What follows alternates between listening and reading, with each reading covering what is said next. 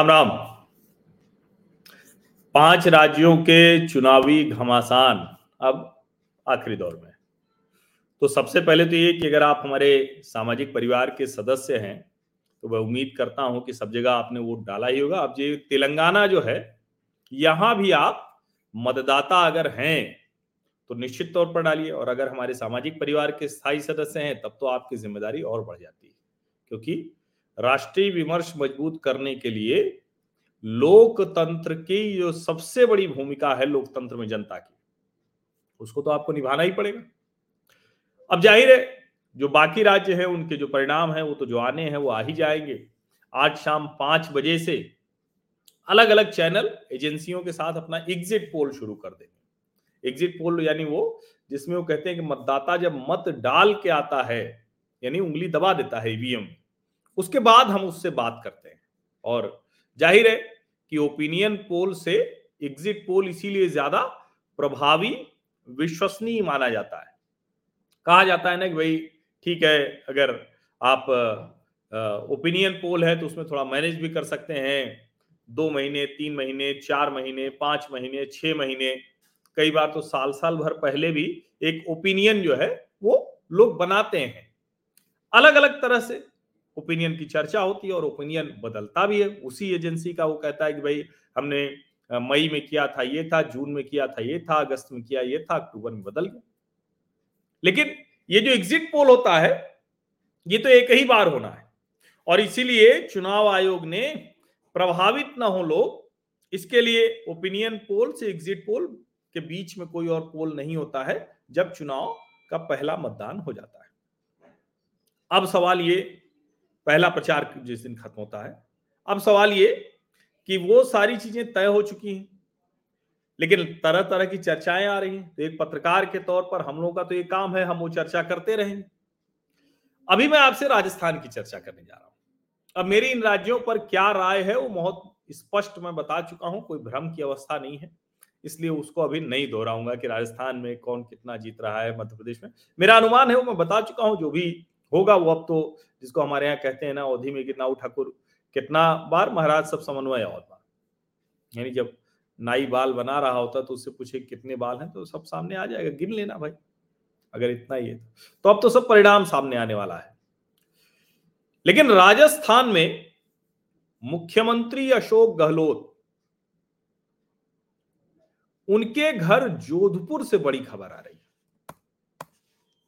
अब ये जोधपुर से जो बड़ी खबर आ रही है, इससे चुनाव परिणाम कितना बदलने वाला है? ये इसकी एक कहें कि बानगी मिल जाएगी, एक संकेत मिल जाएगा। और ये जो संकेत है, वो ये संकेत साफ़ साफ़ बताएगा कि क्या जो आंकड़ा बताया जा रहा था अभी तक उन आंकड़ों में कोई सच्चाई है क्या? क्योंकि वहाँ का रिवाज रहा है कि भाई सरकार वो लोग बदल देते हैं, राजस्थान के लोग बहुत चतुर हैं। वो कहते हैं, भैया, बदलते रहो, तभी ये लोग पटरी पे आएँगे। तो ठीक है, हम पत्रकार लोग अपना अनुमान लगाते रहते हैं, राजनीतिक विश्लेषक लोग। लेकिन अभी कल हमारे सामाजिक परिवार के एक स्थायी सदस्य, पक्के वाले सदस्य हैं, जिनकी बड़ी रुचि है राजस्थान की, जो राजनीति है उसको समझने की। इनके साथ मुझे सीट वाइज भी बात करनी थी। बड़ा आंकड़ा आंकड़ा सब कुछ करते हैं। और अच्छा एक बार फिर से ये वेदांत कह रहे हैं कि सर मैं आपका बहुत बड़ा फ़ैन हूँ। आपकी हर खबर सुनता हूँ। मुझे सामाजिक परिवार का मेंबर बना दीजिए। तो मेंबर तो आप बन गए। सब्सक्राइब अगर आपने कर लिया है नोटिफिकेशन वाली घंटी दबा दी है और लाइक का बटन तो आप दबाएँगे। इतना कर दिया तो आप हो गए। आप आ, हमारे सामाजिक परिवार के स्थायी सदस्य हो गए। लेकिन जहाँ तक अगर आप किसी आर्थिक सहयोग की बात कर रहे हैं तो वो मैंडेटरी नहीं है, वो आवश्यक नहीं है। आप आर्थिक सहयोग करें ना करें, ये आपकी इच्छा पे है, आपको लगे कि हाँ भाई, करना चाहिए तो बिल्कुल करिए। और जिसको मैं बार बार कहता हूँ कि निश्चित तौर पर ज़रूरत होती ही है, और जिस अभियान को है, उसको मदद देने के लिए, क्योंकि लड़ाई जिन लोगों से है, वो बड़े साधन संपन्न और सुविधा संपन्न लोग लेकिन फिर भी मैं कहता हूँ कि मुझे उतना साधन और सुविधा चाहिए नहीं, कि पैसे पैसे ही चाहिए। ये मेरे लिए कभी प्राथमिकता में नहीं है। वो करना होता तो और भी बहुत से काम है जो किए जा सकते हैं। उसमें कोई समस्या नहीं है। लेकिन अगर आपकी सदिच्छा है तो आप अगर आर्थिक सहयोग करना चाहते हैं तो वैसे तो मेरा व्हाट्सएप नंबर भी है उस पर तरीके भी अलग अलग दिए हुए हैं तो वो आप कर सकते हैं। और नहीं तो आप सिर्फ़ सब्सक्राइब करिए, नोटिफिकेशन वाली घंटी दबाइए, लाइक का बटन दबाइए और इतने भर से पर्याप्त होगा। अच्छा इसमें एक और मुझे दिख रहा है। ये गोविंद सिंह जी कह रहे हैं मैं चर्चा पूरी आगे बढ़ाऊँगा निश्चिंत रहिए उसको मैं भूलूँगा नहीं। गोविंद सिंह जी कह रहे हैं कि आ, वो व्हाट्सएप चैनल ज्वाइन करना चाहता हूँ। तो व्हाट्सएप पर आप मेरे नाम से खोजेंगे हर्षवर्धन त्रिपाठी के नाम से तो आपको मिल जाएगा। वो कोई बहुत आ, मुश्किल नहीं है लेकिन आप लोगों को सहूलियत हो उसके लिए मैं आपको लिंक जो है यहाँ दे दे रहा हूँ। कि मैंने मैसेज में डाल दिया तो आप उसको आप करिए और सीधे वहाँ आप जो लिंक है उसके ज़रिए आप मेरे व्हाट्सएप चैनल से जुड़ जाएँगे, जहाँ मैं ये यूट्यूब वाला तो डालता ही हूँ, बाकी भी कोई जानकारी होती है तो वो भी डालता हूँ। ठीक है, लेकिन यूट्यूब पे ज़रूर जुड़िए, वो सबसे आवश्यक है। अब मैं कह रहा था ना कि हमारे सामाजिक परिवार के एक सदस्य जिनकी राजस्थान के चुनाव में बड़ी रुचि है, उन्होंने अशोक गहलोत के बारे में बड़ी राजनीतिक भविष्यवाणी कहते हैं, लेकिन राजनीतिक अनुमान उन्होंने लगाया है। अशोक गहलोत कहाँ है? उनकी सीट है सरदारपुरा, और चूँकि सरदारपुरा उनकी सीट है, सरदारपुरा कहाँ आती है? जोधपुर में। तो ये सवाल खड़ा हुआ, बीच में पहले चर्चा चली थी कि क्या गजेंद्र सिंह शेखावत, जो वहाँ से सांसद हैं, वो क्या चुनाव लड़ सकते हैं क्या? अंत में वो नहीं लड़े और अब कहा जा रहा है कि उतना कोई बहुत नहीं रह गया है। तो सरदार पुला पूरा तो अशोक गहलोत जीत जाएँगे। लेकिन जोधपुर ज़िले में जो दस सीटें आती हैं, जोधपुर ज़िले में दस सीटें जो आती हैं, उसी दस सीटों में से एक सीट का नाम है फलोदी। उसी फलोदी के सट्टा बाज़ार की बड़ी चर्चा होती है। तो फलोदी है, लोहावट है, शेरगढ़ है, ओसिया है, भोपालगढ़ है सरदारपुरा है, जोधपुर शहर है, सूर सागर है, लूणी है और बिलाडा है। तो ये जो दस सीटें हैं, इन सीटों पर क्या स्थिति रहेगी? इनमें दो एससी के लिए यानी अनुसूचित जाति के लिए आरक्षित है। अब सवाल ये कि क्या अशोक गहलोत अगर पूरे राज्य में अपनी स्थिति किसी भी तरह से मज़बूत कर पा रहे हैं। तो क्या वो अपना घर बचा पा रहे हैं? यानी जोधपुर में अशोक गहलोत दस में से पाँच सीटें, छह सीटें, सात सीटें, आठ सीटें नौ सीटें या दस सीटें जीत पा रहे हैं क्या? तो हमारे जो सामाजिक परिवार के राजनीतिक विश्लेषक सदस्य हैं, नाम उनका नहीं बता रहा हूँ क्योंकि उन्होंने कहा कि नाम रहने दीजिए सर। तो लेकिन उन्होंने जो भेजा है, वो मैंने जब उसको देखा तो मुझे लगा कि थोड़ा सा कुछ लग रहा है कि हाँ ये हो सकता है। तो मैंने सोचा कि आपसे साझा कर लेता हूँ। तो 10 सीटों में मैंने सरदारपुरा की बात की। सरदारपुरा सीट पर भारतीय जनता पार्टी ने कोई बहुत बड़ी चुनौती नहीं दी है। दूसरा, मुख्यमंत्री की खुद की अपनी सीट है तो सरदारपुरा तो कांग्रेस जीत रही। लेकिन जो 10 सीटें हैं, बाकी का क्या हाल है? शेरगढ़। अब शेरगढ़ में कहें तो शेरगढ़ में जिसको कहते हैं ना कि अलग अलग अगर कैंडिडेट के लिहाज से देखें तो क्या वहाँ पर जो, जिसको हम कहते हैं कि चुनाव के लिहाज से, क्या शेरगढ़ में भारतीय जनता पार्टी जीत पाएगी? अब चूँकि शेरगढ़ से भारतीय जनता पार्टी ने दिया है, बाबू सिंह राठौड़ को टिकट दिया है। समझिए। अब बाबू सिंह राठौड़ नाम से ही आपको समझ में आ रहा होगा। पांचवी बार यहाँ से लड़ने जा रहे हैं। अब वैसे तो ये नेता जो रहे वो वो छात्र संघ में रहे छात्र राजनीति से आए हैं इधर। तो बाकायदा वो जो जिसको कहते हैं ना कि मज़बूत नेता रहे। 2003 में जीते 8 में जीते 13 में जीते। और पिछले चुनाव में कांग्रेस की मीना, कंवर राठौर, उन्होंने चौबीस हज़ार से अधिक मतों से हरा दिया था। तो अब सवाल यह है कि क्या शेरगढ़ इस बार क्या करने वाला है? शेरगढ़ के परिणाम कैसे होंगे? ये एक बड़ा सवाल है। यहाँ जो अनुमान है, वो लग रहा है कि भारतीय जनता पार्टी यहाँ चुनाव जीत जाएगी। शेरगढ़ में भारतीय जनता पार्टी का प्रत्याशी, वो विधायक बनता हुआ दिख रहा है। तो सरदारपुरा तो भाई मुख्यमंत्री की सीट है, लेकिन शेरगढ़ में बाबू सिंह राठौर, बीजेपी। अब सूर सागर की सीट अगर कहें तो ये वैसे भी बीजेपी की परंपरागत सीट मानी जाती है। अब यहाँ कांग्रेस ने प्रोफेसर अयूब खान के बेटे को टिकट दे दिया। अब सवाल यह है कि कांग्रेस कार्यकर्ता नाराज़ है। क्यों नाराज़ है? Ayub Khan Rajasthan public service commission के मेंबर है। तो क्या देवेंद्र जोशी यहाँ खेल कर देंगे? यहाँ भी लग रहा है सूरसागर सीट पर भारतीय जनता पार्टी चुनाव जीत जाएगी। फलोदी, जहाँ के सट्टा बाज़ार की बड़ी चर्चा होती है। अब फलोदी में हुआ क्या है कि जो भाजपा ने बिश्नोई प्रत्याशी उतारा तो बिश्नोई वोटर तो कहीं और जा नहीं रहा है। साथ में राजपूत, पालीवाल और दूसरा जो ओबीसी वोट है, वो भी इनको मिल रहा है।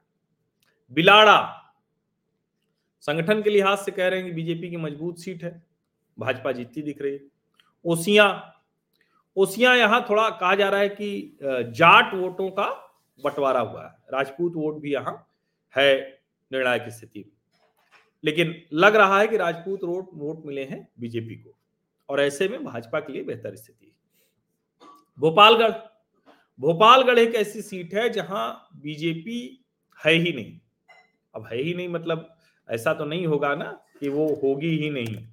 दरअसल भोपालगढ़ में भारतीय जनता पार्टी तीसरे नंबर पर खड़ी है। यहाँ जो चुनाव लड़ रहे हैं, वो दो लोग जो लड़ रहे हैं, वो हैं कांग्रेस और जो आरएलपी है, हनुमान बेली बेनीवाल वाली। तो हनुमान बेनीवाल वाली पार्टी यहाँ अच्छा लड़ रही है, भोपालगढ़। अब चूँकि वो तो जिसको हम कहते हैं ना कि बड़ी बीच में उनकी महत्वाकांक्षा बढ़ गई थी, भारतीय जनता पार्टी उनको साथ लेकर सोचती थी कि चलो ठीक है, बेनीवाल रहेंगे तो हमारा कुछ काम धाम ठीक हो जाएगा। तो अब सवाल ये है कि अब क्या होगा? ये एक बड़ा प्रश्न है ना, क्योंकि ये एक सीट ऐसी है जिसमें हम एक तरह से कहें कि जो राजस्थान में अदर्स हैं, यानी भाजपा और कांग्रेस के अलावा, उनकी राजनीतिक स्थिति क्या है? अब वैसे तो भारतीय जनता पार्टी यहाँ मतलब स्थिति में मज़बूत रही है, लेकिन अब की स्थिति में बहुत कमज़ोर हो गई है। तीसरे स्थान पर वो हमारे साथी हैं, वो कह रहे हैं कि यहाँ रहेगी बीजेपी। जोधपुर शहर जोधपुर शहर को भी वो कह रहे हैं मुकाबला कड़ा है लेकिन ओवरऑल बीजेपी बेहतर दिख रही है। अच्छा एक चीज़ जान लीजिए, यहाँ से चूँकि सांसद बीजेपी का है, गजेंद्र सिंह शेखावत है तो ऐसा नहीं है, मुख्यमंत्री के रहते ये सब हुआ। है लोहावाट में थोड़ा उल्टा हो गया। यहाँ भी आरएलपी और कांग्रेस मजबूती से लड़ रहे हैं, लेकिन इनकी मजबूती का फ़ायदा यहाँ भाजपा को मिल गया है, और भाजपा यहाँ चुनाव जीतती दिख रही है।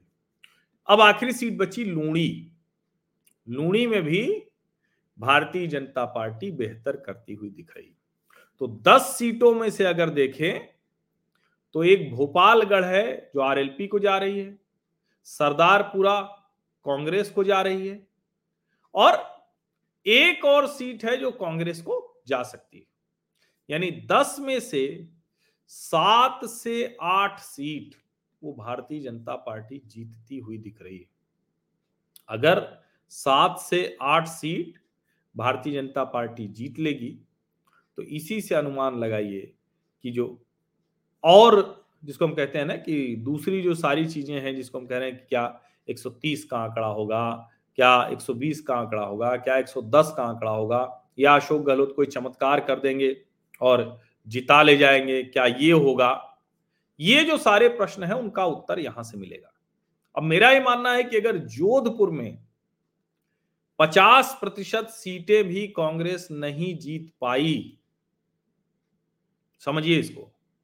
जोधपुर में 50 प्रतिशत सीटें भी नहीं जीत पाई। तो यकीन मानिए, उसके बाद संभव नहीं है कि कांग्रेस राजस्थान में सम्मानजनक स्थिति में भी रह पाए। मैं इसको दोहरा रहा हूँ कि अगर जोधपुर में पाँच से प्लस, यानी दस में से पाँच से ज़्यादा सीटें भी नहीं निकाल पाई तो फिर राजस्थान में भारतीय जनता पार्टी 130 प्लस है। ये समझिए आप। इसका मतलब ये हुआ कि जो ये हल्ला, हंगामा, जो माहौल बनाया गया, वो चला नहीं। इसको समझिए। वो बिल्कुल चला नहीं है। तो इसीलिए, अब ये चल गया होगा, तब तो फिर जोधपुर में भी वो दिखेगा ना, और कम से कम जोधपुर में पाँच, छह, सात इतनी सीटें तो जीत लेगी कांग्रेस पार्टी। लेकिन अगर वहाँ ये नहीं कर पा रही है तो इसका सीधा सा मतलब हुआ कि अशोक गहलोत ने माहौल भले भले बनाया हो। आखिरी समय में मीडिया का एक बड़ा वर्ग परसेप्शन भले क्रिएट करता रहा हो, लेकिन दरअसल राजस्थान की जो जनता है, वो बहुत अच्छे से सबको समझती है सबको ट्रायल एंड एरर वाला काम करती रहती है टेस्टिंग करती रहती है और उसी लिहाज से दुरुस्त भी करती रहती है। तो बाकी तो परिणाम आने ही वाले हैं और परिणाम से पहले आज आ, वो एग्जिट पोल भी आ जाएँगे। तो पाँच से सात तो मैं रहूँगा इंडिया टीवी पर ही वैसे एक से तीन भी अभी रहूँगा दोपहर में कहानी कुर्सी की में। और उसके अलावा सात से आठ सीएनबीसी आवाज़, आठ से नौ टाइम्स नाउ नौ भारत और नौ से दस टाइम्स नाउ अंग्रेज़ी। तो ये रहेगा। अब उसके बीच में अगर कोई गुंजाइश बनी तो एक आध चर्चा फिर और कर लेंगे। देखिए अच्छा जोधपुर में एक आध, एक दो सीट ज़ोर मार के कांग्रेस। अच्छा अलग अलग आ रहे हैं, ठीक है। अच्छा एक मित्र कह रहे हैं, आवाज़ नहीं आ रही, बाकी लोगों को तो आवाज़ आई ना भाई, इतनी देर से मैं बोल रहा हूँ। वैसे आवाज़ नहीं आ रही होती तो इतनी देर में आप लोग तो अब तक भाग खड़े होते या हमें भगा दिए होते हाँ तो इसलिए मुझे लगता है कि आवाज़ तो आ ही रही, जिसको नहीं आ रही, वो अपना कनेक्शन चेक करें। आप सभी का बहुत बहुत धन्यवाद, और देखते हैं एग्जिट पोल्स क्या बताते हैं। आमतौर पर एग्जिट पोल अब सही होने लगे हैं, उनकी जो दशा दिशा होती है, वो ठीक रहती है। धन्यवाद। तो फिर से एक बार कह देता हूँ, निवेदन कर देता हूँ सब्सक्राइब कर लीजिए नोटिफिकेशन वाली घंटी दबा दीजिए लाइक का बटन दबाइए, अधिक से अधिक लोगों तक इस चर्चा को पहुंचाइए। मूल यही आर्थिक सहयोग मैंडेटरी नहीं है, ये मैं बार बार कहता हूँ, फिर से कह रहा हूँ, सहूलियत के लिए आपके लिए ज्वाइन बटन लगा दिया है, आप चाहें तो उसके ज़रिए एक नियमित रकम दे सकते हैं, या आप चाहें तो दूसरे ज़रिए भी उपयोग कर सकते हैं, या नहीं चाहे तो कोई आवश्यकता नहीं। और एक बात मैं कह दूँ, छात्रों से मैं कतई नहीं कहूँगा आप छात्र हैं, तैयारी कर रहे हैं या अभी नौकरी नहीं है तो आप गलती से भी मुझे मत दीजिएगा, मुझे अपराध बोध हो जाएगा। मेरा मानना है तब तो आर्थिक सहयोग आप कतई मत करिएगा। मेरे कुछ सिद्धांत हैं और वो बड़े स्पष्ट हैं। हाँ आप आज तैयारी कर रहे हैं, कल को आप बढ़िया कमाने लगिए, बढ़िया नौकरी में आ जाइए तो फिर अच्छे से मदद कीजिए, फिर आर्थिक सहयोग दीजिए, तब मैं स्वीकार करूँगा, आप जो भी देंगे वो सब ले लूँगा। ठीक है? चलिए, यही बात खत्म करते हैं। बहुत बहुत धन्यवाद।